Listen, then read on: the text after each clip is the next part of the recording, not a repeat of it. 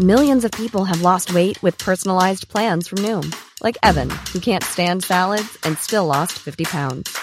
Salads, generally, for most people, are the easy button, right? For me, that wasn't an option. I never really was a salad guy. That's just not who I am. But Noom worked for me. Get your personalized plan today at Noom.com. Real Noom user compensated to provide their story. In four weeks, the typical Noom user can expect to lose one to two pounds per week. Individual results may vary. Dr. Chris Smith is back, the naked scientist, with us uh, to answer those questions that keep you awake at night. Dr. Chris Smith, welcome back, the naked scientist. And somebody put me to the post with this question because I've been following the James Webb telescope um, and the evidence that it is collating about the universe. And the question is the telescope is finding evidence that the Big Bang may not have been our genesis. What could it be pointing to as an origin of the universe?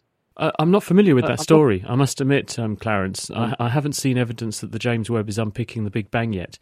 That we think that, the universe began, our universe began 13.8 billion years ago, because that's all the data that we have by reading various measures and interpretations, including something called the cosmic microwave background radiation. There are also what are called polarizations written into that that can tell us something about the fabric of the early universe. But we can't probe back any further than than, than those early moments because, of course, there's nothing to look at and there was no one there to see it. So a lot of this is groping into the dark by making inferences based on what still exists today. And one of the ways we can do that is to look back at the earliest objects, the earliest light sources, the earliest radiation sources we can still see in the universe. And we look at the structure of those we look at how they're changing over time and, and therefore we know where they are now, we know or what they've become, we know where they were at that point in time, the farthest time we can see back to, which is actually billions of years, and we can then say, well, if that was the trajectory then, let's try and wind the clock back. Let's build a model of what must have been happening to make that turn into that, and therefore we can wind the clock back a bit further to see where the point of convergence is. But at the moment, we we don't know, and and I guess we have to, excuse the pun, watch this space. Are you anticipating a rethink on some fundamental principles that we may have invested in? Uh, not really. At the moment, um, what we know about science is, and, and, the way we do science is, science is all about questions, not answers. It's hypotheses. We think we understand how things work, and we then develop experiments to test and stress test our understanding. And if we discover that we've got it wrong, that's really exciting because then we make more questions or we, we make more experiments that can test why we might have got it wrong and go off in another direction there's still lots to learn out there, thank goodness. We have no idea about most of the how the fabric of the universe works. We're beginning to put some of it together, but really it's about really slow incremental understanding and building knowledge based on finding out what we get wrong. So I, I would actually be very excited if we discover that the, the, the, the Big Bang was not how we thought it happened. It almost certainly wasn't. I mean, we're, we're, we're inferring this. We know that there was a point of creation, but beyond that, we don't know what happened. So it is an exciting time to be looking at this sort of subject.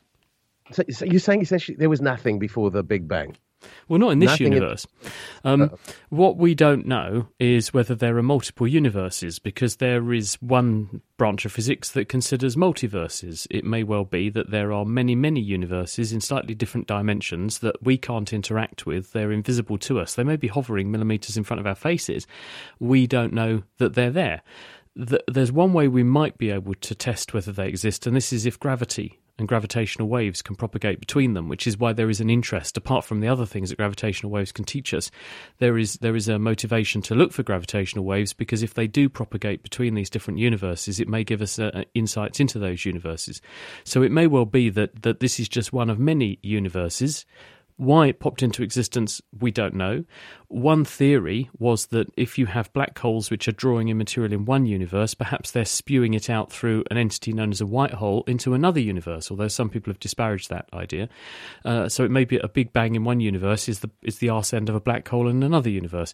The, the, this is all theoretical physics. We have no idea uh, in reality. We have no evidence at this stage. We're just slowly collecting data and building it into plausible models and scenarios that might explain why we're here and why we look the way we do and why the universe that we're in works the way it does. but exciting times. James, we're bringing us uh, uh, maybe a whole lot of more questions and some answers to our questions as well. Let, us move on. Um, a question in about an amputation. My leg was amputated 25 years ago. When I dream, I dream that my leg is still a part of me. Uh, could this be? Uh, could that bring phantom pains on, quote unquote? It's not unusual for people who have lost a part of their body to go to sleep, dream about themselves, and they have back the missing body part. And this is because we form an, an, image of our body in our mind, and we have a map of our body superimposed on our brain. So if I go to a certain part of the brain that controls a certain part of the body, I can pick out the different parts of that brain that will control the different body parts or will receive sensations from the different body parts because there is a physical map, almost like a slightly deformed and distorted person on the brain, which corresponds this bit of brain, this bit of body. And it, it looks like a person with a giant head, massive mouth, um, huge hands with massive fingers, a fairly scrawny body, and big toes and that's called the homunculus. And because we have that map and representation of our body on our brains, when you lose a body part, that doesn't suddenly disappear, and you don't lose the nerve cells in the brain that did control or receive sensation from the missing body part.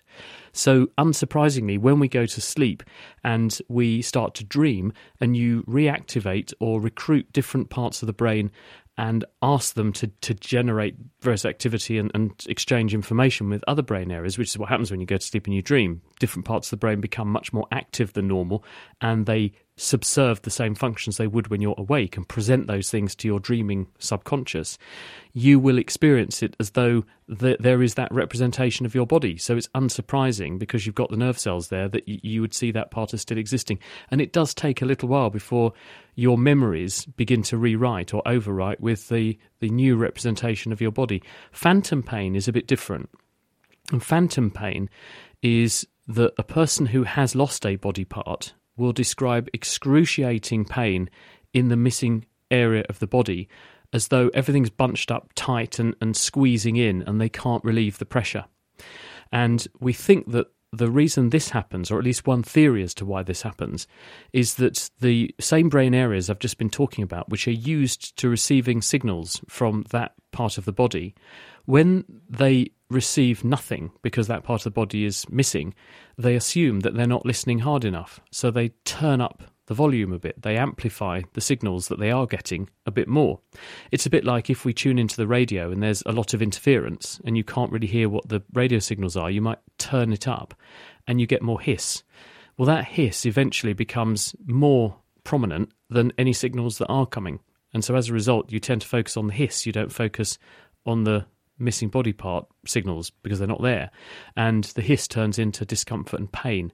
And there are quite elegant experiments that psychologists can do with mirror experiments where you show a person the mirror image of the part of the body that they still have. So, for instance, if you've lost your right hand, you put the left hand into a mirror chamber so that the person can see a reflection of their left hand, making it look like they now have a right hand again.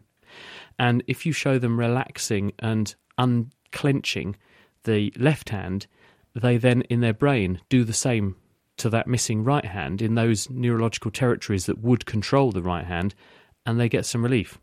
And you can also do the other cunning experiment where if you fool someone into thinking they're looking at their right hand, and and, and you've you've shown them a plastic hand, and then you hit the plastic hand with a hammer, they will think it really, really hurts when you do that because the brain maps that visual image onto the part of the body in the brain that, that would normally represent that body part.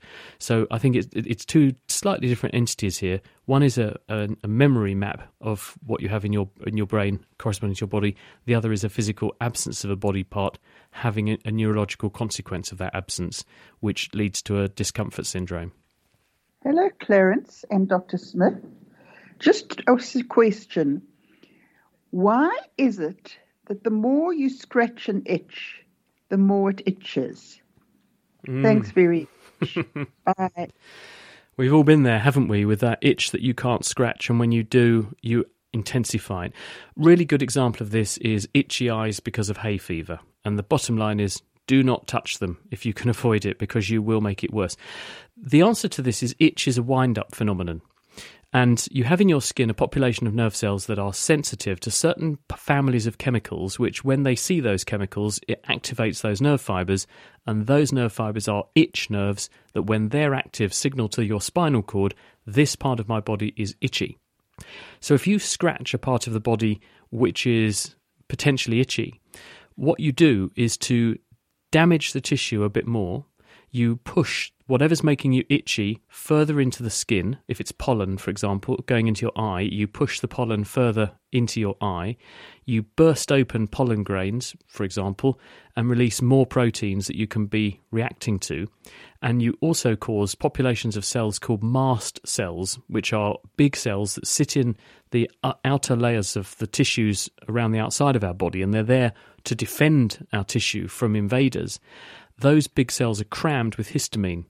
And when you physically perturb them by rubbing, scratching, or itching, you can make them burst or pump out even more histamine. And so they produce more of the chemical that's making you itch in the first place. And that increased itching makes you want to scratch more. So there is a positive feedback loop there. And that's why I'm saying if you do have itchy eyes with hay fever or you have itchy skin with eczema, the worst thing you can do actually is to scratch it because you will make it itch more. Uh, good morning, Clarence. Can Dr. Chris explain the effects of, I think it's pronounced polyfibromyalgia, if if if that, uh, Doc? Well, fibromyalgia is a condition which is quite poorly understood. And people who have this will complain of pain in their muscles and joints, which is fluctuant. So some days they have good days, some days they have bad days. When they're having a bad day, it can be extremely disabling. It can affect parts of their body anywhere. And it also tends to be associated with other symptoms like profound fatigue. And um, people also say they get very down, unsurprisingly, when they feel like this, and um, and it can rob them of their motivation. And then they'll feel a bit better, and then they can do a bit more. And it and it can come on quite abruptly in people. They they they have a fluctuating situation where they're okay one minute, and then they might have a really bad spell. And sometimes, if they do a lot, they find that they then pay the price later. Now, we do not understand this condition. It seems to share features in common with other fatigue illnesses like chronic fatigue syndrome. There appear to be more women affected than men by this, but we don't know what's going on. There might be in some people an infective element, and there are various viruses that could do things to the way the immune system works and trigger the formation of various populations of immune cells or antibodies that might be underlying this and related conditions. In other cases, there can be a psychological element to it. And so at the moment, people are investigating this from all those different perspectives to try to work out the best way to help people because it may be that there's a range of different conditions going on here and they're under the umbrella term that these conditions are called one particular thing. They all present in a similar way, but there may be different pathways that people get there. They share some features in common with some aspects of, of post viral infection with COVID. So people are looking at it from that perspective as well. But at the moment, we don't have definitive answers on what this is. Uh, then we got a voice note in. Let's uh, take a listen, Joe. Patrick from Seabrook. Now, as regards tears, now tears are basically saline, and I'm afraid to say yes, I've tasted my own tears. Um, but so when we sleep and we wake up and that sleep in our eyes, uh, it's yellow, sometimes going a couple of other tones, that crust. Why has it got a color? Is it as I suspect? That as with sweating, that my my eyes are just basically urinating, and I'm that is urea. That is, uh, please tell me. Right. Okay. Just before we move on to that one, I I interpreted the last question as fibromyalgia, I hope I heard you correctly, Clarence. There is another condition called polymyalgia rheumatica, which is quite different. And if that was what the person was asking, please do ask us again either this week, later, or next week, because we can look at that condition, which is a completely different entity. Now, on to tears. Tears are made in your lacrimal glands. Lacrimo in Latin means I cry. And the lacrimal gland sits uh, Uh, on the outside edge of your eye, and it's fed by blood vessels which pass through the gland, which extracts from the blood the watery part of the blood, the plasma, and passes it into the ducts, which then collect it together, add various things to it, take some things back out of it, and then secrete it onto your eye as your tear film. And what's in tears is, yes, salts, because your bloodstream contains a lot of sodium and a bit of potassium and some chloride and bicarbonate ions, but also a lot of protein. And what we secrete into tears include antibodies, classes of antibodies known as IgA antibodies, which are really good at soaking up any microorganisms that might land on your eyes and try and infect you. There are also other proteins and lubricant molecules there, including squidgy molecules called mucins, whose role is to lubricate the eye, almost like oil in an engine, but on your eye, and also to soak up, mop up, and make and soften, if you like, any foreign bodies and other entities that get into your eyes so that you don't have gritty eyes all the time. When you go to sleep at night, your tear production rate drops because you haven't got your eyes open at night, so the amount of evaporation of tears from your eye surface is much lower. And so you don't want to waste the water when you go to sleep by secreting loads and loads of tears, which with closed eyes would just build up and spew down your face. So you turn down the rate of tear production in the same way that you turn down the rate of saliva production. This means that the tear film tends to dwell in your eyes for a bit longer and it tends to be a bit more concentrated because there's a lower rate of production. So you get some drying and evaporation towards the middle of your eye where your eye meets your nose because that's where the tears drain normally into your nose down your nasolacrimal duct. And so what you're seeing in that build up of what we call sleep, the stuff that builds up there, is dried out tears, which include these mucin molecules, proteins, bits of antibody, and also dead muck, debris, skin, and everything collected together. And the reason it has a colour is because all of those proteins themselves will slightly affect the, the way that light passes through them and absorb some colours of light more than others, giving them a yellow tinge, in the same way that plasma, the liquid that's in your blood, when you separate the red blood cells out, looks a straw colour because of the proteins that are in there. We have Denise on the line from Table View, uh, and I think it involves eyes as well. Denise, go ahead. Yeah. Morning, Clarence. Morning, Dr. Smith. I watched a program last night on forensics where this woman had murdered her husband by putting eye drops in his drink. The eye drops can be bought over the counter, and it, they found out it had a certain ingredient which causes heart attacks. So I was uh, going to ask Doctor how um, how come it's safe to put in your eyes? If it's got um, an ingredient that heart attacks. Wow, what a what a story! Quite macabre. I'm not sure what that would be, but the reason that you can rub something on your skin or put it in your eyes, but not take it systemically, is quite simple. Which is it's all about where the stuff goes and in what sort of quantity.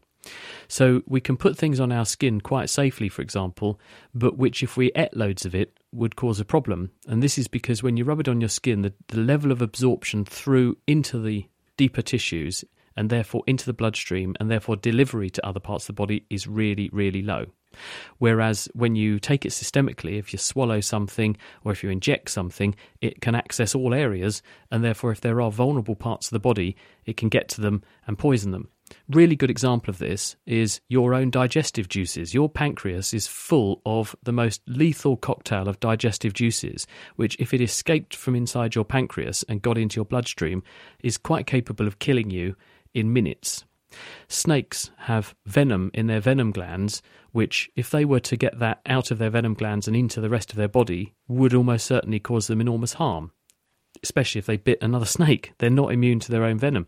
It's all about keeping the stuff where it's safe to have it. And when you put something on your eyes, the amount of delivery, which is beyond the eye, is very limited. It's not zero, and the reason it's not zero is because when we put eye drops in our eyes, they mix with the tears, which drain into your nose, and you then swallow it. So there will be, I, I, think this story is a bit dubious because you will swallow eye drops. They do end up in your gut, but the amount that goes down there is going to be really very low. But that's because the tears carry them down the nasolacrimal duct into your nose and then down the back of your throat. And you've probably noticed when you have put eye drops in, if you've had an eye infection and put some chloramphenicol antibiotic in your eye, you've noticed a funny taste in your mouth afterwards, and, and that's why. Okay, another voice note in. Uh, let's take a listen, Joe morning. A quick question for the Naked Scientist, if he has time. My name's Tim from Gordons Bay. Um, my partner tastes fresh coriander as stink bug. Um, for me, it tastes fine, but she can't bear the taste of it. Uh, or even the smell of it tastes like uh, smells like stink bug. Any thoughts on that? Hello, Tim. Yes, and we had somebody who worked with us at the Naked Scientist called Adam, who was from Ireland, who said exactly the same thing. He said it was repugnant and he was repulsed by the taste of coriander, and it made it was a horrible, soapy, vile flavour for him. I absolutely love the stuff. Now, that we know that there are certain people in the population who have genes that make them super tasters these genes affect a repertoire of the olfactory, in other words, smell detectors that you have in your smell system and also in your taste system. And these changes in these genes mean that certain molecules are interpreted differently by your nervous system. So, as a result, you tend to notice some flavours more strongly than others. And this has the effect of making people who carry these particular forms of these genes really find the strong flavours in green leafy vegetables, including coriander, quite deterrent. And so they tend to eat fewer vegetable sub- substances and products in their diet than people who don't carry those genes. And there are certain populations around the world who have that particular gene makeup more than others. It's concentrated in certain populations and certain geographies. And it may well be that that's the case with your partner. And I think we've got time for one last voice note. Let's take a listen, Joe. Hi, morning, morning, guys. Uh, morning, uh, Dr. Smith. Uh, tell me, uh, I'd like to know how does aquamation work? Uh, they say it's like cremation and something like that, but what is the procedure? Uh, what happens? I mean, I'd, I'd, really, really like to know. I know it's a new thing in um, in South Africa, I presume. Um, so yeah, I'd really like to know that. Thanks. Great uh, show. Cheers, John Kelshover. Bye. Thank you for the kind words. I'm I'm not an expert on this. Uh, I'm aware that this process. I think did Desmond Tutu have this? Um, the idea is that you put someone in a solution of an alkaline material, sodium hydroxide or something like that, and it causes the body to fall to pieces by slowly dissolving effectively. So rather than burn someone up, you chemically dissolve them. Uh, that's the limit of my knowledge at this stage. So I don't know how good it is. I don't know whether environmentally this is better than if you were to have a cremation, because it's. I think in some people's minds, it's it's um, cremation can be a bad thing because of burning. I think it takes seven gallons of diesel to do a cremation. Was one statistic I read. Um, I'm not sure if that's right, so we'll have to fact check that. But I don't know if it's on, on environmental grounds better to have this process than have a cremation. But I think that was what was being done. They were using an alkaline solution to degrade tissue because when you put an alka, strong alkali on tissue, such as we, we're made of, the proteins are very quickly dismantled under those conditions and they fall apart, and you, you turn into a sort of human soup. And it might be that that was what uh, they were they were doing. But I will. I'll tell you what. I'll go and have a look for next time. That can be my homework for next time.